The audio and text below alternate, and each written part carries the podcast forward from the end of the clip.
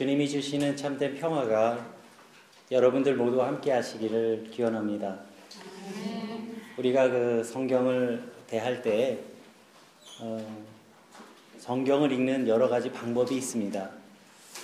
어, 대부분의 경우에는 우리는 성경을 읽으면서 어, 내가 처해 있는 그런 어, 상황을 가지고 성경을 읽습니다. 그래서 그 말씀 속에서 나에게 오늘 주시는 그 말씀을 어, 발견하려고 우리가 많이 노력할 때가 있습니다. 어, 그런데 어, 또 다른 방법도 있습니다. 뭐냐면 성경이 있는 그 자체, 성경이 갖고 있는 그 자체의 말씀 속에서 그 말씀의 의미를 먼저 이해하는 겁니다. 어, 이, 신학교에서는 이 훈련을 많이 합니다. 왜냐하면 어, 성경을 그 자의적으로 해석하거나 아니면 잘못된 그런 해석의 오류에 빠지지 않기 위해서 매우 중요한 어, 훈련입니다. 그래서 우리가 어, 성경이 가지고 있는 그 본래의 뜻을 어, 이해한 그런 바탕 위에서 나의 삶의 자리에서 말씀하시는 하나님의 말씀을 발견하기 위해서 노력하는 것 이것이 굉장히 중요하고 원래는 그 절차로 이렇게 순서가 돼야 됩니다. 어, 저는 오늘 그 이 마가복음의 그 마가복음 8장의 본문을 가지고 이 성경이 갖고 있는 본래의 의미 속에서 그러니까 텍스트에서 context를 찾아내는 그 시도를 한번 해보려고 합니다. 이 복음서에는 어, 예수님께서 행하신 여러 이적 사건들이 등장을 합니다. 어, 모두 다 합치면 33가지나 됩니다. 그 중에서 어, 오늘 읽은 이 마가복음 7장과 그 7장에 그 어, 나오는 오늘 읽은 건 8장이고요. 7장에 나오는 어, 귀머거리를 고치신 이야기 그리고 8장에 나오는 이 소경을 고치신 이야기는 다른 복음서에서는 나오지 않는 이야기입니다. 오직 마가복음에만 이 말씀이 기록되어 있습니다. 이 마가복음에서는 이 두 가지 그 치유 사건을 어, 비교적 좀 간략하게 이렇게 소개하고 있는데 이 마가복음을 전체적인 하나의 책으로 이렇게 봤을 때 마가복음이라고 하는 책의 그 맥락에서 볼 때는 이 두 가지 사건은 매우 중요한 위치를 차지하고 있습니다. 마가복음은 모두 몇 장으로 되어 있는지 아십니까? 16장까지 있어요. 마가복음 1장부터 16장까지 돼 있는데 그 한 절반 정도는 예수님의 공생의 이야기를 다루고 있고요. 그리고 뒷부분의 절반은 그 십자가의 그 고난의 이야기를 주로 다루고 있습니다. 그래서 우리가 예수님의 생애를 그리고 사역을 우리가 크게 두 가지로 이해를 합니다. 하나는 공생애의 삶, 그리고 하나는 십자가의 삶. 어? 이렇게 두 가지로 우리 큰 줄기로 우리가 이해를 할 때 이 마가복음에서 나오는 이 귀머거리와 소경을 치유하신 이 이적의 이야기는 예수님의 이 중요한 예수님의 그 생애에서 중요한 이 두 개의 사역을 연결하는 다리의 역할을 하고 있다고 우리가 이해할 수가 있는 겁니다. 그리고 이 마가복음의 또 다른 특징은 뭐냐 하면 예, 다른 복음서들에 비해서 마가복음을 읽다 보면 한 가지 다른 점이 있는데 뭐냐 하면 예수님의 제자들이 좀 꾸지람을 많이 듣습니다. 그것도 이해를 못했느냐? 그러면서 예수님한테 혼나고 꾸지람을 많이 어, 듣는 복음서가 어, 이 마가복음입니다. 그래서 마가복음을 쭉 읽다 보면 제자들이 예수님이 하신 말씀이나 예수님이 어떤 뜻에서 이런 행, 행위를 하셨는지를 잘 이해하지 못하고 있는 것 같은 느낌을 이렇게 받게 되는데 이 두 개의 치유 사건은 그러한 귀머거리나 소경과 같은 그런 제자들의 영적인 상태를 일깨워주는 그런 사건이기도 합니다. 무슨 말씀인지 아시겠죠? 성경을 마가복음을 하나 이렇게 통째로 놓고 그 이야기 속에서 이 귀머거리와 소경의 이야기가 왜 여기 있을까를 생각을 해보는 겁니다. 그래서 이 마가복음에서는 귀머거리가 듣게 되고 또 소경이 이 보게 되는 이 놀라운 사건을 체험한 직후에 그 유명한 베드로의 고백이 바로 이어져 나옵니다. 너희는 나를 누구라 하느냐? 주는 그리스도이십니다. 그러니까 베드로의 이러한 고백은 마가복음에서는 귀가 열리고 그리고 눈이 보게 되는 그러한 체험 뒤에 이어진 고백이라는 말씀입니다. 그리고 이어서 예, 예수님께서는 제자들에게 처음으로 이제 십자가의 순환과 부활에 대해서 예고하고 계시고 또 예수님께서 변화산에 올라가셔서 이렇게 어, 변화되시는 그러니까 엘리야와 모세를 만나는 그런 변화산의 이야기가 바로 9장에 이어지고 있습니다. 이렇게 오늘 본문 말씀이 마가복음에서는 예수님의 공생애와 그리고 십자가의 고난을 이어주는 역할을 하는 매우 중요한 역할을 하는 이야기다. 이것을 우리가 확인할 수가 있는 겁니다. 오늘 본문 말씀에서 예수님이 어, 베세다라는 마을에 이르르셨을 때 어, 사람들이 예수님께 소경을 하나 한 사람 데리고 와서 고쳐 주십시오 이렇게 요청을 합니다. 그런데 언뜻 우리가 이해해야 하기가 좀 어려운 것이 한 가지 있습니다. 뭐냐하면 예수님의 반응입니다. 말씀에 보면 예수님께서 그 소경의 손을 잡으시고 그를 마을 밖으로 데리고 나가셨다. 이렇게 기록하고 있습니다. 그런데 여러분, 예수님께서는 왜 그 자리에서 그이 소경을 치유하지 않으시고 굳이 그 사람을 데리고 마을 밖으로 나가신 걸까? 이것이 우리의 첫 번째 질문입니다. 성경의 다른 곳에서는 예수님께서 그렇게 하신 적이 단 한 번도 없습니다. 로마의 백부장이 자기 그 몸이 아픈 부활을 위해서 예수님을 찾아왔을 때는 예수님께서 그 집에 가지도 않으시고 말씀으로 그를 치유하셨어요. 그런데 여기서는 예수님이 이 소경을 데리고 마을 밖으로 나가셨다 이렇게 기록하고 있습니다. 왜 그러셨을까? 예수님의 이러한 행동에는 매우 중요한 이유가 있습니다. 그리고 이러한 예수님의 행동을 이해하기 위해서는 베세다라고 하는 마을을 먼저 이해해야 합니다. 이 베세다는 유대 땅에 어, 속한 그런 마을이었었는데 성경 말씀을 보면 예수님께서는 이 베세다에서 이미 여러 차례 이적을 보이신 적이 있습니다. 그런데 사람들은 그럼에도 불구하고 예수님을 그리스도로 믿지 않았습니다. 그래서 이 마태복음 11장에 어, 기록된 어, 예수님의 탄식이 어, 있습니다. 11장 20절로 22절의 말씀을 보면 예수께서 권능을 가장 많이 베푸신 고을들이 회개치 아니하므로 그때에 책망하시되 화 있을진저 고라시나 화 있을진저 베세다야 내가 너희에게 이르노니 심판 날에 두로와 시돈이 너희보다 견디기 쉬우리라. 여러분 이 말씀이 무엇을 의미하겠습니까? 대중에는 더 많이 은혜 받고 또 더 많은 권능을 나타내신 그러한 고울들이 있었는데 오히려 그 사람들은 그런 것을 보고 듣고 경험하면서도 예수님을 알아보지 못했던 겁니다. 못 알아보니까 믿지도 않는 겁니다. 그래서 예수님께서는 이렇게 믿음이 없는 곳에서 이적을 나타내시는 일은 무의미한 것으로 여기신 겁니다. 그리고 예수님께서 이 소경을 치유하신 후에도 그 소경에게 다시 그 마을로 들어가지 말라고 말씀하십니다. 앞을 못 보는 소경이 이제 다시 보게 됐는데 이 다시 보게 된 소경이 할 일이 뭐겠습니까? 예수님이 그에게 행하신 일을 증거하는 일입니다. 그게 그 사람이 해야 할 일입니다. 자기에게 일어난 그 놀라운 은, 하나님의 은총을 다른 사람들에게 전하는 겁니다. 다시 말하면 주님이 하신 일에 대한 증인이 되는 것이 이 소경의 일입니다. 실제로 그 바로 앞장에 보면 7장의 말씀에 보면 귀머거리가 다시 듣게 되었을 때 그에게도 예수님이 똑같은 말씀을 하세요. 그런데 그는 기록에 뭐라고 기록되어 있냐면 말리면 말릴수록 더뭐 널리 전파, 전하였다 이렇게 기록되어 있습니다.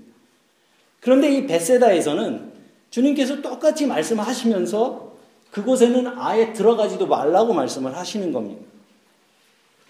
예수님께서 이렇게 말씀하신 이유가 무엇일까요? 우리는 이 말씀 속에서 아주 깊은 영적인 교훈을 얻게 됩니다. 성경은 복음에 대해서 이렇게 말합니다. 복음은 누구에게나 주시는 하나님의 보편적인 은총이다. 이렇게 말합니다. 하지만 복음이 거두어지는 날과 거두어지는 대상이 있다는 사실에 대해서도 말씀하고 있습니다. 하나님은 선인에게나 악인에게나 모두 골고루 은혜를 내리시는 분이시지만 그 은혜의 단비가 끝날 때가 있다는 말씀입니다. 이 베세다라는 곳이 유대 지방에 속해 있다라고 하는 그 말의 뜻은 이곳 사람들은 이미 하나님도 알고 율법도 아는 사람들이라는 뜻입니다. 그러니까 이들에게 하나님을 아는 지식은 있는데 하나님을 믿는 믿음은 없는 겁니다. 예수님께서 두로나 시돈이나 아니면 사마리아 땅과 같은 그 이방인들의 땅을 다니시면서 이적을 베푸실 때마다 그것을 본 사람들은 모두 예수를 믿고 따랐습니다. 자기가 직접 보고 듣고 체험하고 나서는 믿지 않을 수가 없는 겁니다. 그런데 이미 하나님을 알고 있고 또 모세의 율법을 아는 사람들은 그렇지가 않았습니다. 하나님의 은혜를 눈으로 보고 또 듣고 체험하면서도 믿지 않은 겁니다. 여러분 이것은 매우 중요한 의미를 담고 있습니다. 다시 말하면 성경은 보고 듣고 체험하면서도 믿지 못하는 것, 그것이 이미 심판받은 것이다 라고 말씀을 하고 있는 겁니다. 그래서 믿음은 사람의 노력으로 얻어지는 것이 아니라 하나님이 주시는 선물이라고 이야기하는 겁니다. 이 본문이 주는 또 하나의 메시지는 믿음이 없는 곳에서는 예수님도 일하지 않으신다는 겁니다. 사람들은 흔히 믿지 않으면서 주님의 도움이 없다고 말합니다. 주님이 날 돕지 않으셔. 그리고 믿음이 없는 기도를 하면서 응답이 없다고 말합니다. 믿음을 가지고 행동하지 않으면서 능력이 나타나지 않는다고 투덜거립니다. 그러나 성경은 믿음이 없는 자리에는 하나님의 은총의 사역도 멈추게 된다는 사실을 분명히 말씀하고 있습니다. 그래서 믿음이 없는 곳에서는 하나님의 역사도 나타나지 않는다라는 겁니다. 저는 한 30년 전에 어떠한 사람의 기도를 들었는데 그 기도를 잊지 못하는 기도가 하나 있습니다. 제가 오늘날까지 살아오면서 가장 감동적인 기도였고 또 그 기도는 생명을 살리는 기도의 기적의 어, 기도였습니다. 제가 그 작년에 간 수술 받고 어, 돌아왔을 때 우리 교회를 방문했던 제 형님 기억나세요? 형님 목사님. 그분이 30년 전에 교통사고를 당했어요. 이게 버스에 깔렸어요. 그래갖고 응급실에 갔는데 아주 큰 사고였어요. 응급실에 갔는데 의사 선생님들이 다 그랬어요. 살기 어렵겠습니다. 의사들이 다 그랬어요. 그래가지고, 어, 정말 가망이 없는 가운데서 수술실로 들어가고 11시간 동안 수술을 받았습니다. 그리고 수술실에서 나온 이후에는 중환자실에 계속 있었어요. 중환자실에 있는 그 의식 없는 깨어나지 못하는 그 형을 간호하면서 저는 매일매일 죽는 사람들을 그곳에서 봤습니다. 제가 그때 경험한 그 한국의 그 병원의 중환자실은 죽음의 대기소였어요. 갑자기 의사들이 씩 들어와서 첫 뭐죠? 이 커튼 탁탁탁 치고 이렇게 막 모여갖고 이렇게 하면 조금 있다가 돌아가셔서 나가고 중환자실은 그런 곳이었었어요. 제가 있던 곳이. 그런데 그 당시에 저와 함께 그 형을 간호해주던 그 형의 절친한 친구가 있었는데 사고가 나서 이제 그렇게 한 3개월 정도 됐을 때 이제 의식도 잘 없고 깨어나지도 못하고 이럴 때 갑자기 그 형님이 저, 저에게 병실로 좀 들어오라는 거예요. 그래서 이제 따라서 들어갔더니 갑자기 밑도 끝도 없이 기도하자 그러시는 거예요. 근데 이분은요 교회 다니는 분이 아니에요. 교회를 한 번도 가본 적이 없는 사람인데 다짜고짜 저한테 들어오라 그러더니 기도를 하자 그러니 제가 얼마나 당황이 당황스러워요. 그래서 그분이 그렇게 기도를 하시는 거예요.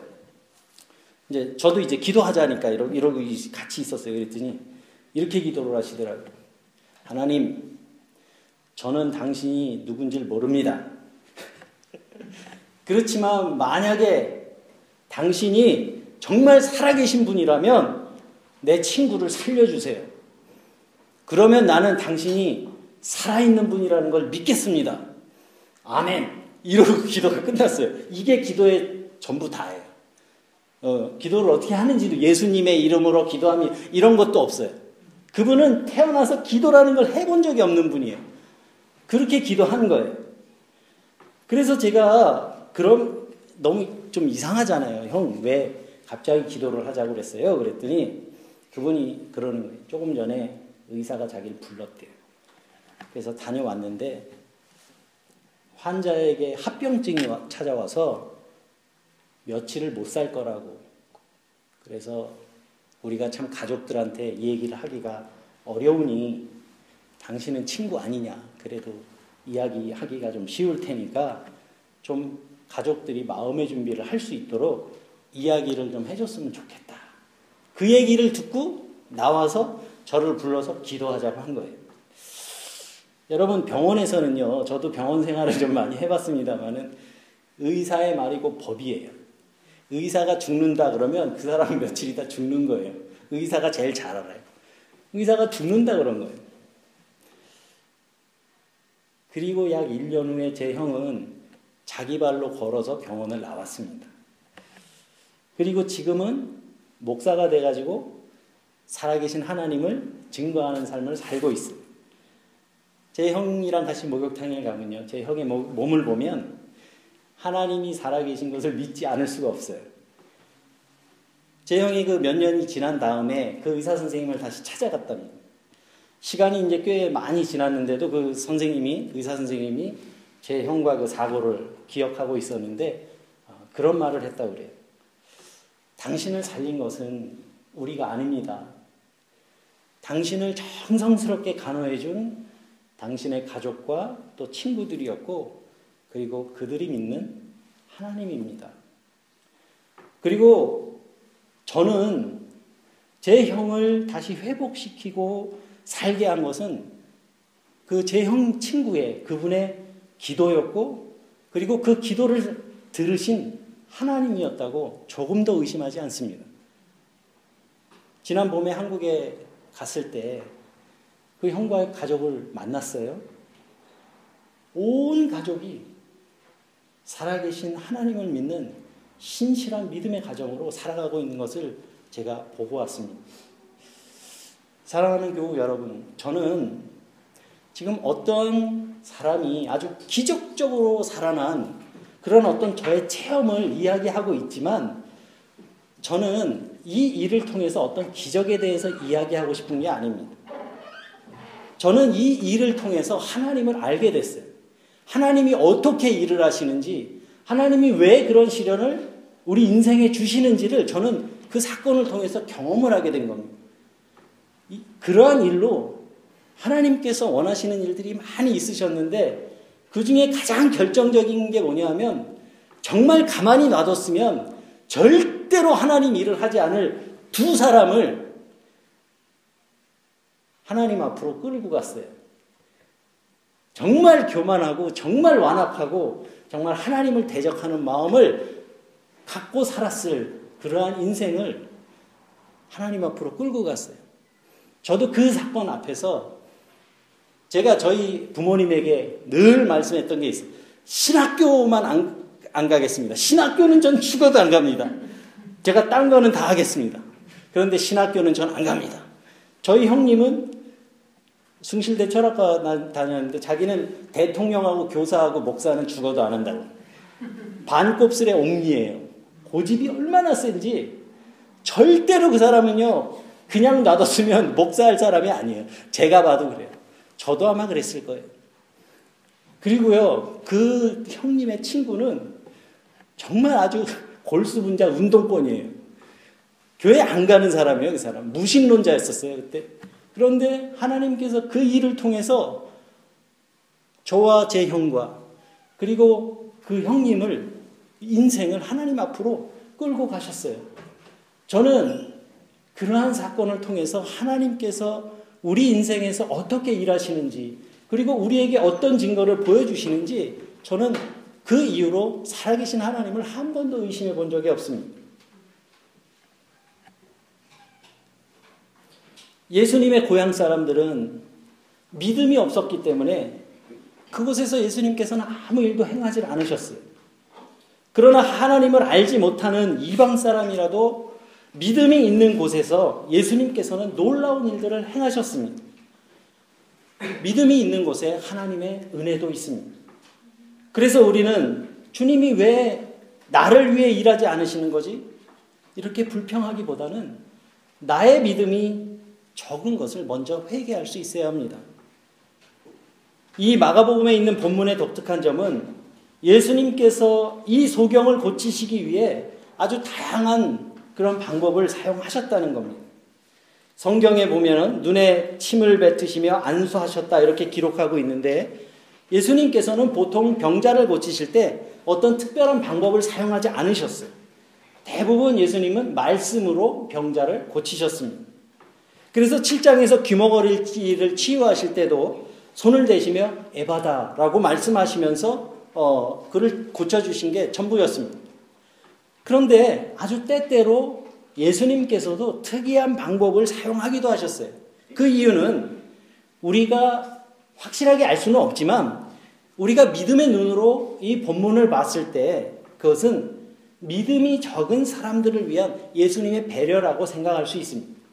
예수님은 각 사람의 기질과 지식과 그 사람의 그릇과 환경에 따라서 모두 다르게 일하시고 또 그들에게 은혜를 베푸셨습니다. 그래서 사람마다 주님을 만나는 체험과 은혜도 모두 다른 겁니다. 어떤 사람은 말씀을 읽을 때 가장 은혜 받는 분도 계시고요.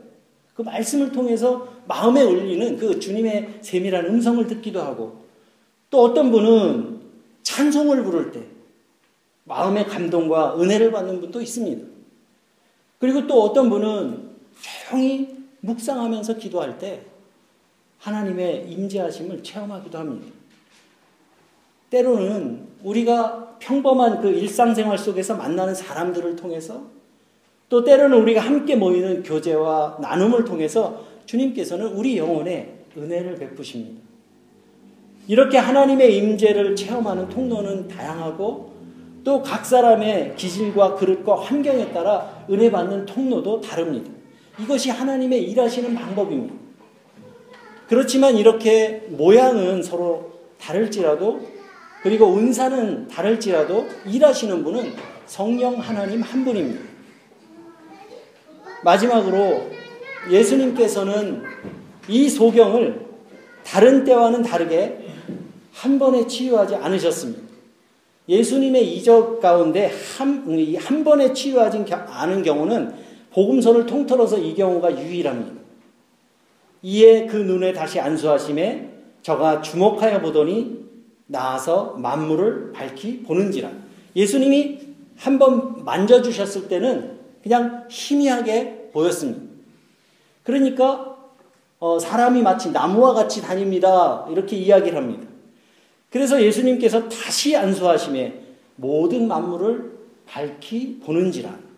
메시지 성경을 보니까 어, 모든 것이 2.0 시력으로 밝히 보였다.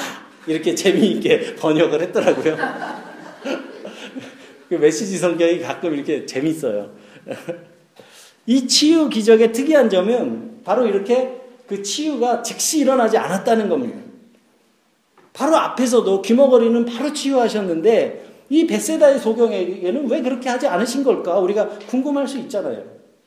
그것은 이 베세다의 소경이 믿음의 준비가 되어 있지 않기 때문에 예수님께서 이러한 과정을 통해서 그에게 믿음을 갖는 기회를 주셨던 겁니다.